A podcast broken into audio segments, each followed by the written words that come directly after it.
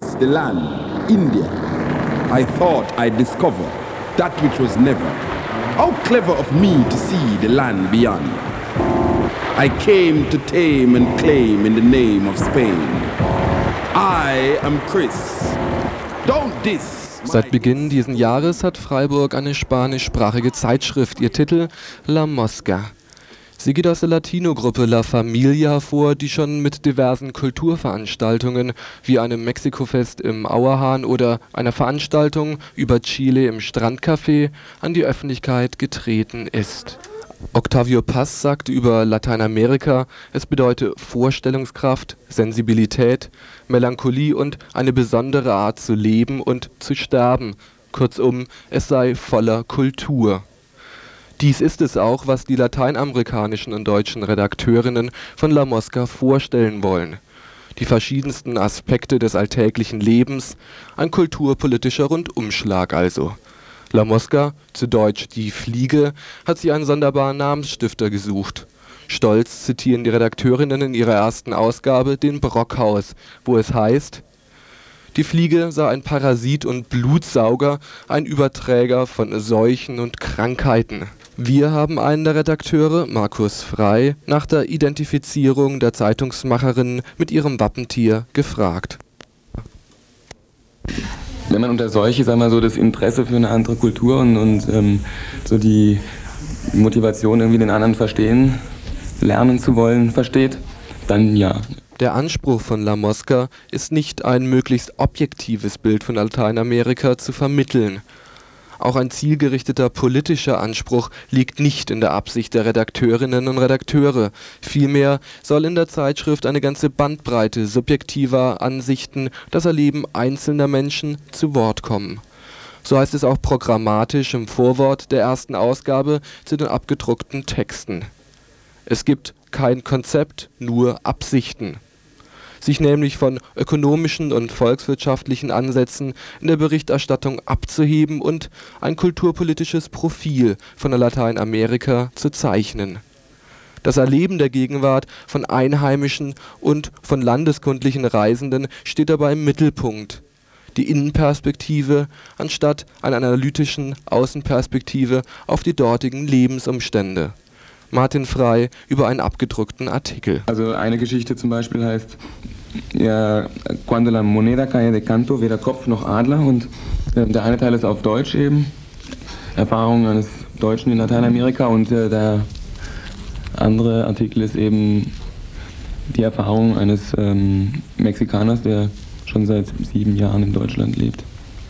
Was er so fühlt und, und und, und, und was er denkt, eben auch speziell, mh, hm, dass oft eben, eben zum Beispiel so ein Minderwertigkeitskomplex in Mexiko jetzt besteht, dass man sagt, ja, alles was aus Deutschland kommt, ist, ist perfekt und um irgendwie, um sagen wir die, zum Beispiel Werkzeuge, ja, dann, und um diesen Grad der Industrialisierung und des Lebensstandards zu erreichen, müssen wir so sein wie die Deutschen. Und, ähm, aber das ist, er hat gesagt, er hat das auch lange geglaubt, aber hier im, persönlichen Umgang mit den Deutschländern gesehen, dass, es, dass vieles eben doch hier auch voller Widersprüche ist und dass das nicht das Ziel sein kann, irgendwie jemanden nachzumachen, sondern dass eben die Mexikaner ihre, ihren eigenen Weg finden müssen, ähm, ja, um weiterzukommen im Prinzip. Also eben auch so ein, ja, ein Selbstbewusstsein eben entwickeln. Die Zielgruppe der überwiegend spanischsprachigen Zeitung ist durch die wenigen deutschen Texte schon festgelegt. All diejenigen, die Spanisch zu ihrem Hobby gemacht haben oder aber Leute, die Interesse für Lateinamerika aufgrund von Reisen und längeren Aufenthalten dort mitbringen. Dies grenzt natürlich interessierte Menschen, die dem Spanischen jedoch nicht mächtig sind, aus ein Grund dafür, dass die nächste Ausgabe wahrscheinlich durchgehend zweisprachig erscheinen soll. Wenn ihr mehr über La Mosca erfahren wollt, sie euch auch schon mit dem Virus Interesse angesteckt hat, dann könnt ihr um 10 bis 11 Uhr bei der Wiederholung des gestrigen Infos reinhören. Dort ein ausführlicher Bericht über die Zeitung, einschließlich einem Interview mit einem der Redakteure von La Mosca.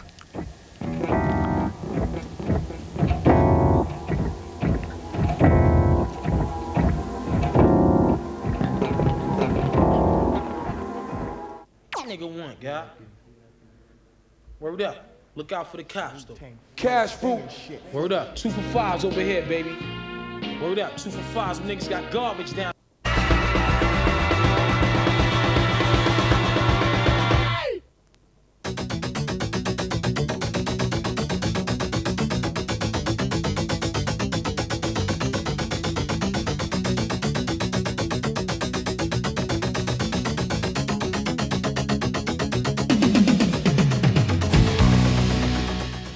Hier ist Radio Dreieckland mit den Nachrichten.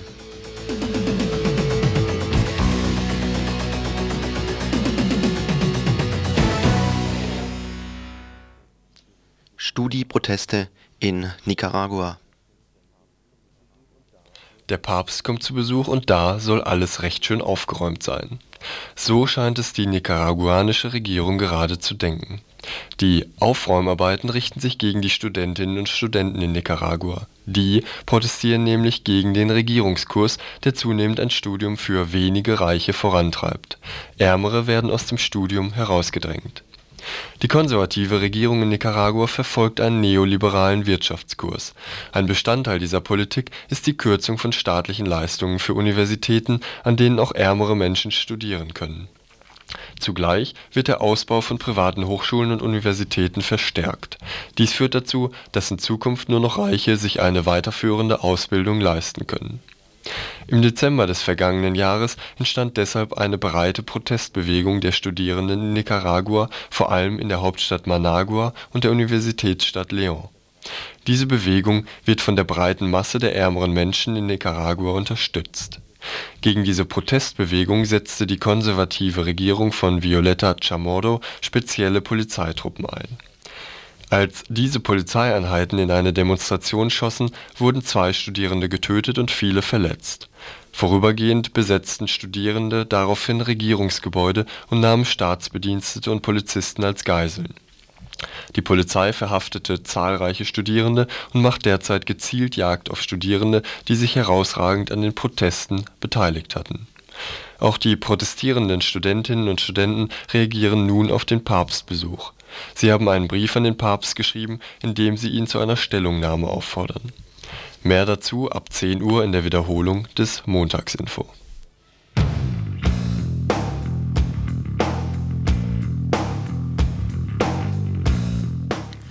Ey, hast du Mann im Mark, ey? Alte Menschen, die betteln gehen? Was bislang noch eher Seltenheitswert hat, könnte sich ändern. Rentner, die nach einer Mark fragen, könnten zum Alltagsbild am Bertholdsbrunnen werden.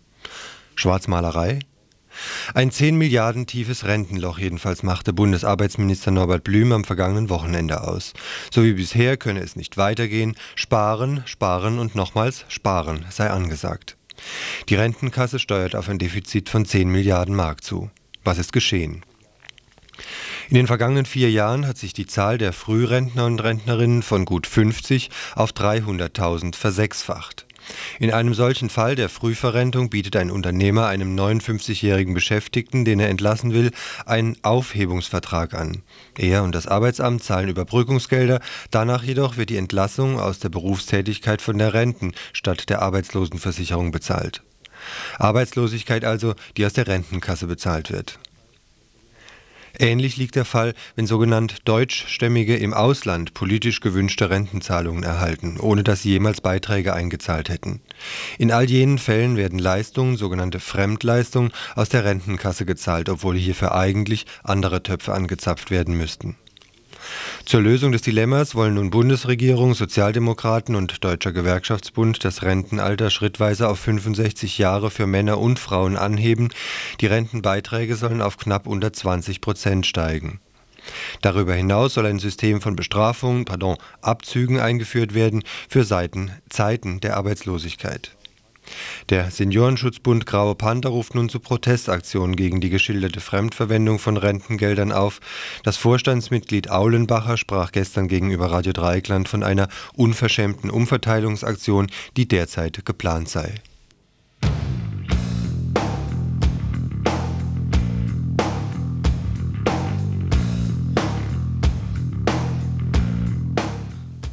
Benjamin Ramos Vega immer noch in Haft.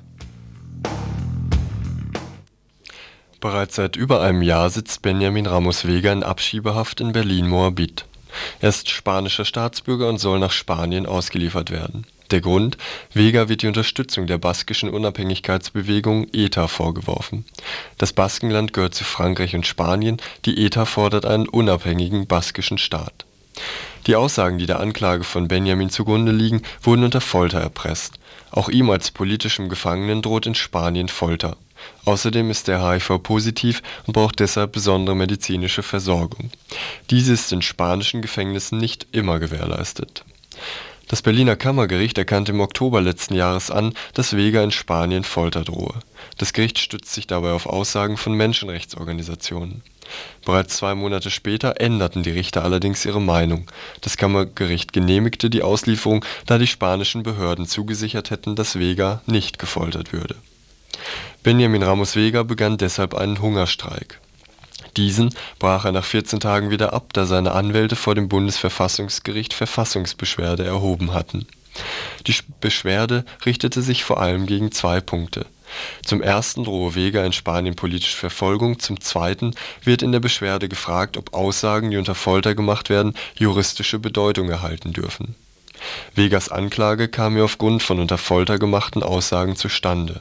Solche Aussagen dürften in einem Prozess eigentlich nicht verwertet werden das Bundesjustizministerium muss nun bis zum 15. Februar eine Stellungnahme zu den Anfragen an das Bundesverfassungsgericht abgeben.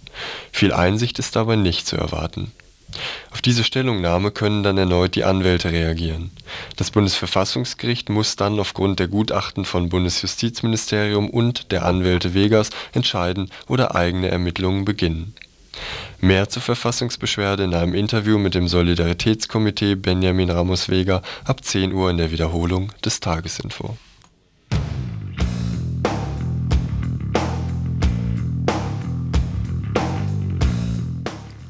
Asylpolitik in Freiburg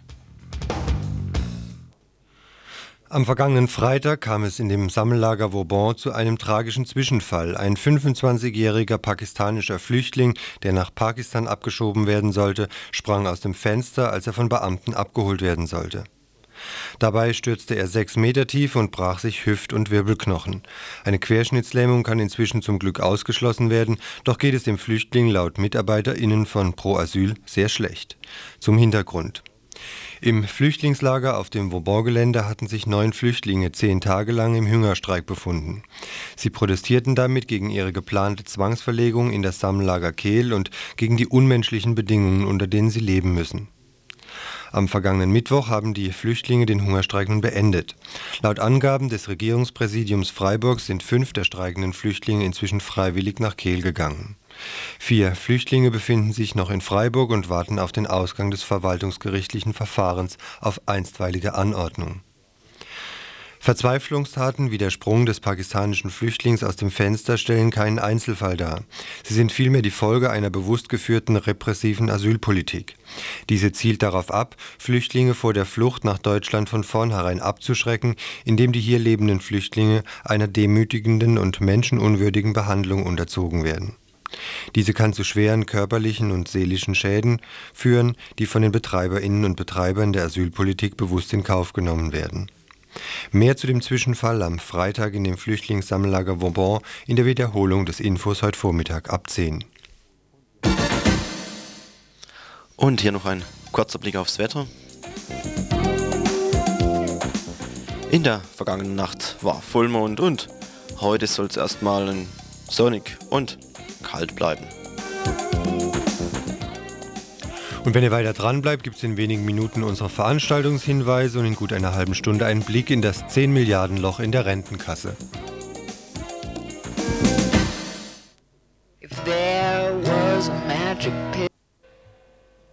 Das war meines Erachtens unerreicht.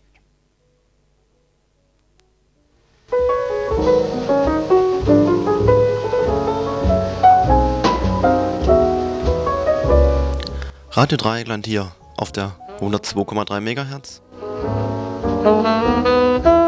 Beziehungsweise im Bereich von Kanal Ratte im Wiesental 104,5 MHz. Ihr hört die Veranstaltungshinweise.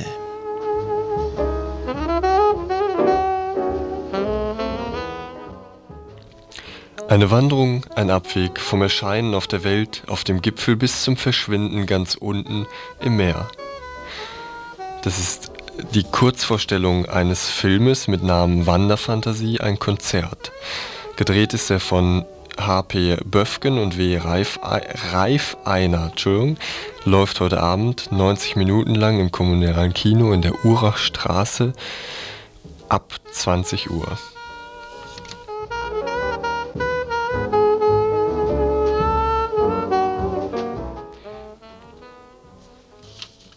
Und ein zweiter Hinweis, stellt euch nochmal einen Film vor. Die 25-jährige Martine will die Regeln überschreiten, die Barrieren niederreißen, weigert sich, die Welt zu akzeptieren, wie sie ist.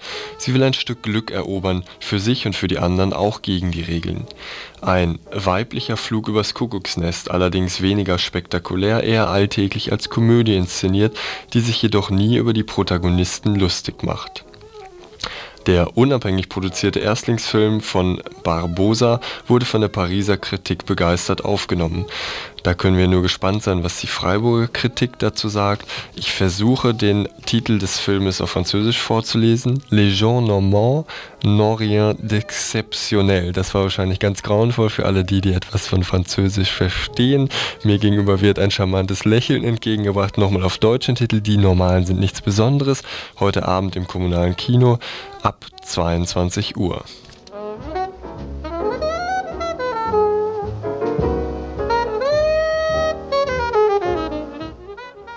Für diejenigen, die schon bis morgen planen eine Einladung mit unter, ne, auf der Grundlage eines Blattes, das wir geschickt gekriegt haben. Überschrift Solidarität wird teuer. Da heißt es unter dem Vorwurf Leitung einer unangemeldeten Demonstration wird wieder mal Abschreckung versucht.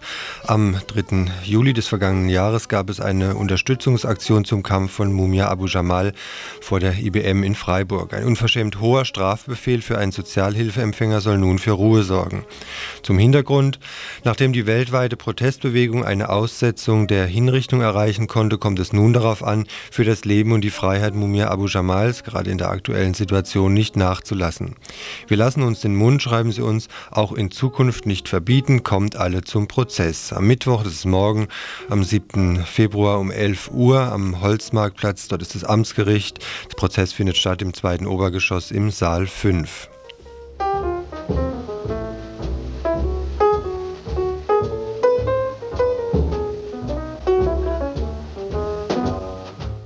richten wir jetzt einen Blick aufs Radio, fangen an mit einem Blick auf das Wiederholungsprogramm heute Vormittag ab 10.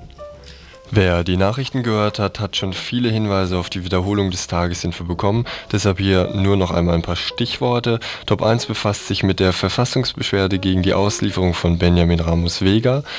Auch im zweiten Beitrag bleibt Spanien Thema, allerdings rückt das Thema näher an Freiburg heran, denn in Freiburg ist neu erschienen eine deutsch-spanische Zeitschrift mit dem Titel La Mosca. Beim dritten Thema sind wir dann mitten in Freiburg angelangt, nämlich bei den, äh, beim Hungerstreik der Flüchtlinge auf dem Vauban-Gelände und im vierten Bericht rücken wir dann wieder etwas weiter weg hier aus dem Badischen. Es geht nämlich bis nach Nicaragua zu den dortigen Studentinnenprotesten.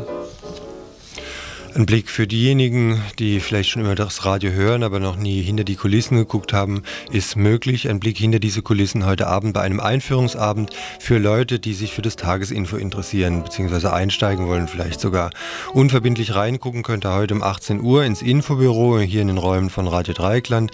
Da gibt es eine Studioführung, Hörbeispiele zu hören und eine Einführung in die Arbeitsweise und die Struktur des Tagesinfos wird vorgestellt. Also lasst euch die Gelegenheit nicht entgehen. Kommt heute Abend mal vorbei um 18 18 Uhr könnt ihr gucken, wie Info oder auch Morgenradio arbeiten.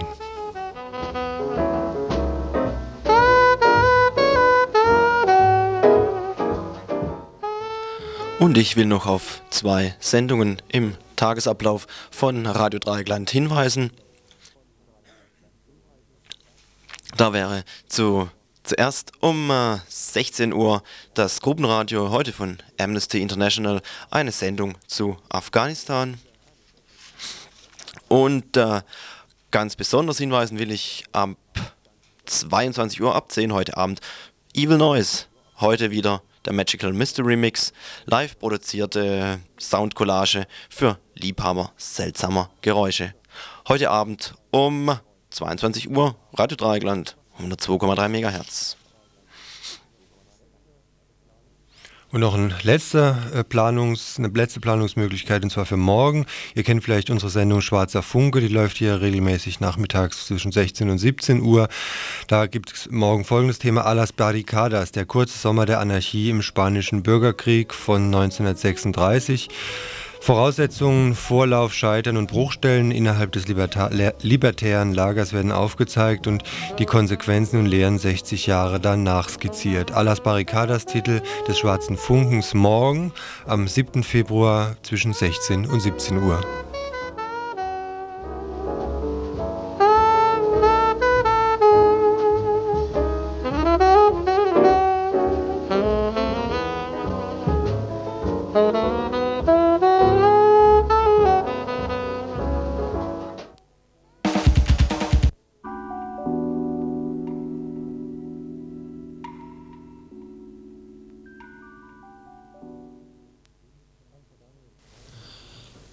Am vergangenen Freitag wurde im Bundestag über ein Thema diskutiert, das durch eine kaiserliche Botschaft im Jahr 1881 eingeleitet wurde. Die Sozial, speziell die Rentenversicherung. Auf diese alte, seinerzeit epochale Einrichtung bezog sich mehrfach in der Debatte Bundesarbeitsminister Norbert Blüm, stets bemüht, die Sicherheit der Renten hierzulande zu betonen. Das ist sein Auftrag, schließlich wird er hierfür mit Steuergeldern bezahlt. Verdächtig nur, dass er es so penetrant tat und schließlich auch rausrücken musste mit der Sprache. Zehn Milliarden tief ist das Loch, das in absehbarer Zeit in der Rentenkasse klaffen wird. Ein Defizit in bisher nie dagewesener Höhe. So wie bisher könne es nicht weitergehen, meinte Blüm. Sparen, sparen und nochmals sparen sei angesagt. Für ihn ist die Lage klar. Die Personalpolitik der Konzerne ist schuld. Sie entlassen reihenweise in die Frührente statt, was ehrlicher wäre, in die Arbeitslosigkeit. Weiteres Geld will der Minister sparen bei der Einschränkung von Kuren und Berufs- und Erwerbsunfähigkeitsrenten. Der Seniorenschutzbund Graue Panther ruft nun zu Protestaktionen gegen Kürzungen und insbesondere die Fremdverwendung von Rentengeldern auf. Hierzu nun ein Gespräch mit dem Vorstandsmitglied der Grauen Panther, Aulenbach. Äh, bei den Frührentnern ist ja ein, ein, wunderbares Geschenk doch gewesen für die Unternehmen. Man die hätte mit herangezogen zum Zahlen in die Kassen rein. Das wäre zum Beispiel ein, ein Weg gewesen, dass man es abfedern kann. Es kann unmöglich alles aus diesen Rentenkassen heraus, was fremd ist, was eigentlich über den Steuerhaushalt gehen muss. Heißt das im Klartext, Sie vermuten äh, Gelder Umverteilung, es wird Geld aus der Rentenkasse rausgenommen, um den Steuerhaushalt zu sanieren? Also wir vermuten es nicht nur, sondern es ist inzwischen ja bei den Debatten im Bundestag sehr deutlich geworden. Und Sie können es auch, wenn Sie Zeitung lesen, Sie können es nachlesen. Es sind diese Fremdentnahmen, die für Fremdleistungen, wie zum Beispiel eben Renten äh, für ähm, äh, Aussiedler und so weiter, die nie einbezahlt haben. Es ist sogar so, dass der Solidaritätszuschlag äh, nicht für das genommen wird, äh, für, für Ostaufbau. Und das darf nicht sein. Dieser Griff in die, in die Sozialkassen, das muss sofort aufhören. Gibt immer wieder die Befürchtung, dass es zu einem Generationenkonflikt oder sogar Krieg führen könnte, dass äh, jüngere Leute nicht mehr bereit sein könnten, dermaßen viel in die Rentenkassen, es geht ja um Beträge bis 20 Prozent vom Lohn, einzuzahlen, um die Alten der Gesellschaft, so heißt es dann immer, zu finanzieren. Sehen Sie solche Konflikte oder gar Generationenkriege auch?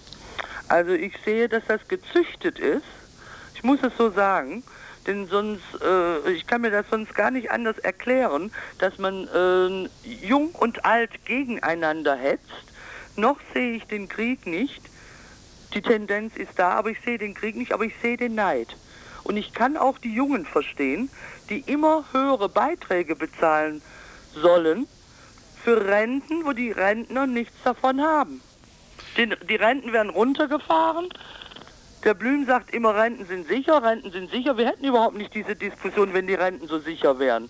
Es ist ein riesiges Defizit in den Rücklagen auch der Renten durch die Fremdentnahmen. Was werden Sie nun als Graue Panther in den nächsten Tagen und Wochen machen? Werden Sie denn verstärkt an die Öffentlichkeit gehen? Also wir werden aufrufen äh, zu einer Demonstration. Und zwar hatten wir uns den 1. Mai ausgeguckt, der mal äh, wirklich äh, da umfunktioniert werden sollte, weil Rente soll ja Lohnersatz sein, ist ja ein Gewerkschaftslogan, ne? Und wir möchten gerne, dass die Beitragszahler und die Rentner, damit das mal ganz klar wird, dass beide Gruppen betrogen und belogen werden. Und nur im Dialog zusammen und im Austausch und im Aufklären kann man vermeiden, dass zum Beispiel eben dieser gezüchtete Generationen Krieg, Hass, wie Sie es immer nennen wollen, wirklich ausbricht. Zu dem Defizit in der Rentenversicherung in Höhe von 10 Milliarden Mark ein Gespräch mit dem Vorstandsmitglied der Grauen Panther, Aulenbach.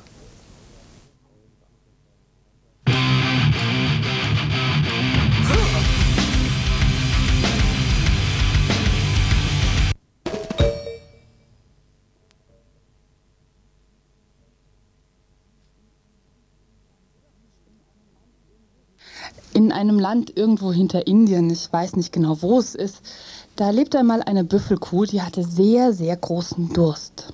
Und so zog sie durchs Land und fand ein ganz kleines Rinnsal. Da hing sie ihre Schnauze rein und fing an zu saufen. In dem Rinnsal lebte aber auch ein kleiner Silberfisch.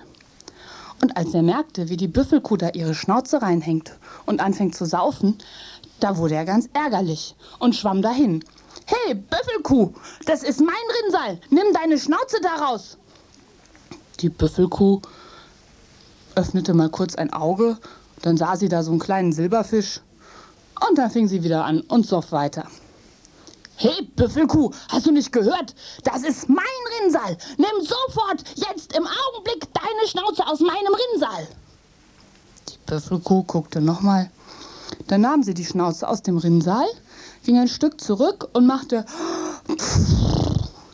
Da stob das Wasser in alle Richtungen. Aber dem Silberfisch machte das nichts aus. Der schwamm sofort wieder hin. Büffelkuh, du willst mich wohl beeindrucken, hä? Das ist mein Rinnsal. Und wenn du jetzt nicht sofort deine Schnauze daraus nimmst, dann fress ich dich. Die Büffelkuh hörte überhaupt nicht mehr hin. Da schwamm der Silberfisch ein Stück zurück und schwupps verschlang er die ganze Büffelkuh. Das hatte sie jetzt davon, hätte sie mal auf ihn gehört. Die Geschichte vom Silberfisch und der Büffelkuh hat euch die Dorothee Kremer-Hoffmann gerade erzählt. Die Dorothee war vor ein paar Tagen schon hier bei uns im Studio und hat noch ein Märchen erzählt und hat mir ein kleines Interview gegeben, nämlich zum Geschichtenerzählen. Wenn ihr jetzt Lust bekommen habt, dann hört doch einfach nächste Woche zur selben Uhrzeit wieder hier bei Radio Dreieckland auf der 102,3 MHz rein. Denn dann wird in dem Interview ein bisschen geklärt, was es eigentlich mit Märchen und dem Geschichtenerzählen auf sich hat. Und noch eine Woche später gibt es dann nochmal ein Märchen von Dorothee Krämer-Hoffmann erzählt. Aber wie das heißt, das werde ich heute noch nicht verraten. Also Wem es gefallen hat, nächste Woche Dienstag zur selben Zeit geht es wieder um Märchen und Geschichten erzählen mit Dorothee Krämer-Hoffmann.